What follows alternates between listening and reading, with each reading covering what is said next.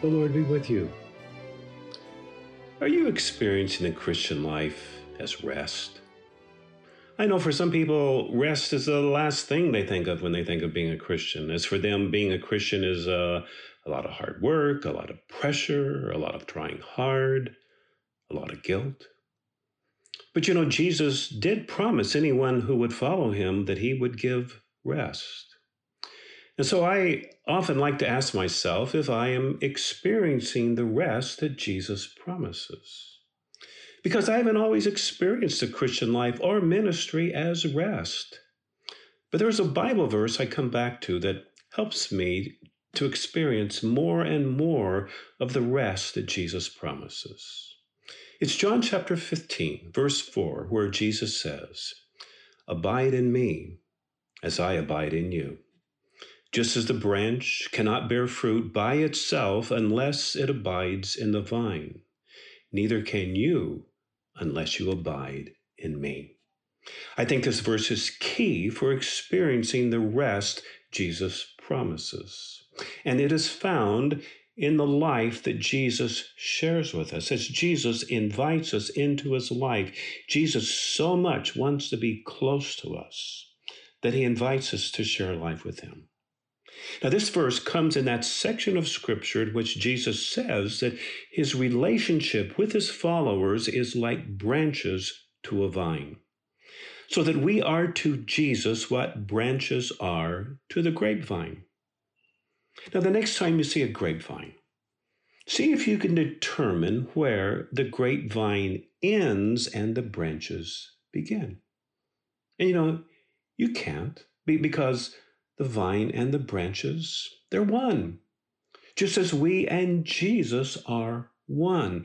There is this interdependence between the vine and the branches as the life of the vine flows into the branches. And so, and so is our oneness, our shared life with Jesus, that we actually get to draw spiritual life and energy from Jesus. As his life flows into us, changing our nature, giving us new life.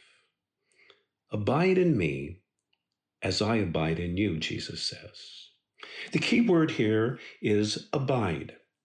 The Greek word translated abide is the word meno, M E N O. And meno is variously translated in the New Testament as to stay, to continue, to remain, to tarry, to dwell, and, and yes, to abide. Meno has the idea of remaining where you are, staying where you are, don't wander off. In John chapter 1, verses 38 and 39, two disciples of John the Baptist asked Jesus, Where are you staying? The Greek word meno. Where are you abiding? Where are you making your home? And so that's the word Jesus uses here. Make your home in me, abide in me, as I make my home in you and abide in you. So the Greek word meno, it has the idea of permanence, of staying fixed, of remaining in place, continuing there. So Jesus is saying that he has come so desiring oneness with us He's come to make his home in us, his dwelling place, his permanent residence is in us. Jesus has promised that he'll stick with you, he'll live his life in you. And now he invites you to live your life in him. For Jesus to be your burden bearer, to give you rest. So to abide in Jesus means, well, well, it means that you are already there with Jesus. So stay there Lean on Him, rest on Him, find your strength in Him, draw from Jesus like a branch draws from the vine. It's what the Apostle Paul is talking about in Galatians chapter 2, verse 20. I no longer live, but Christ lives in me. And the life I live, I live by faith in the Son of God who loved me and gave himself for me. That is abiding, that is living one's life in Jesus as he lives in us. Abide in me as I abide in you, Jesus asks us. Just as the branch cannot bear fruit by itself unless it abides in the vine, neither can you unless you abide in me. Over the years, I, have heard a lot of sermons on bearing fruit and how we ought to bear fruit for Jesus. But you know, that's not where Jesus put the emphasis. Rather, Jesus talks about bearing fruit as just being the natural consequence of our abiding in Him. That, that's where Jesus puts the emphasis. I mean, there's no special formula here. There's, there's no technique for being fruitful, but, but as we abide in Christ, the branch manifests the very life of the vine in it. As we abide in Jesus, his fruit grows in us. So Jesus is not laying down the law here about bearing fruit. Rather, Jesus is making us a promise. Abide in me, and you will, you will bear fruit. In the, in the very next verse, verse 5, Jesus says, I am the vine, you are the branches. Those who abide in me and I in them bear much fruit, much fruit, because apart from me, you can do nothing.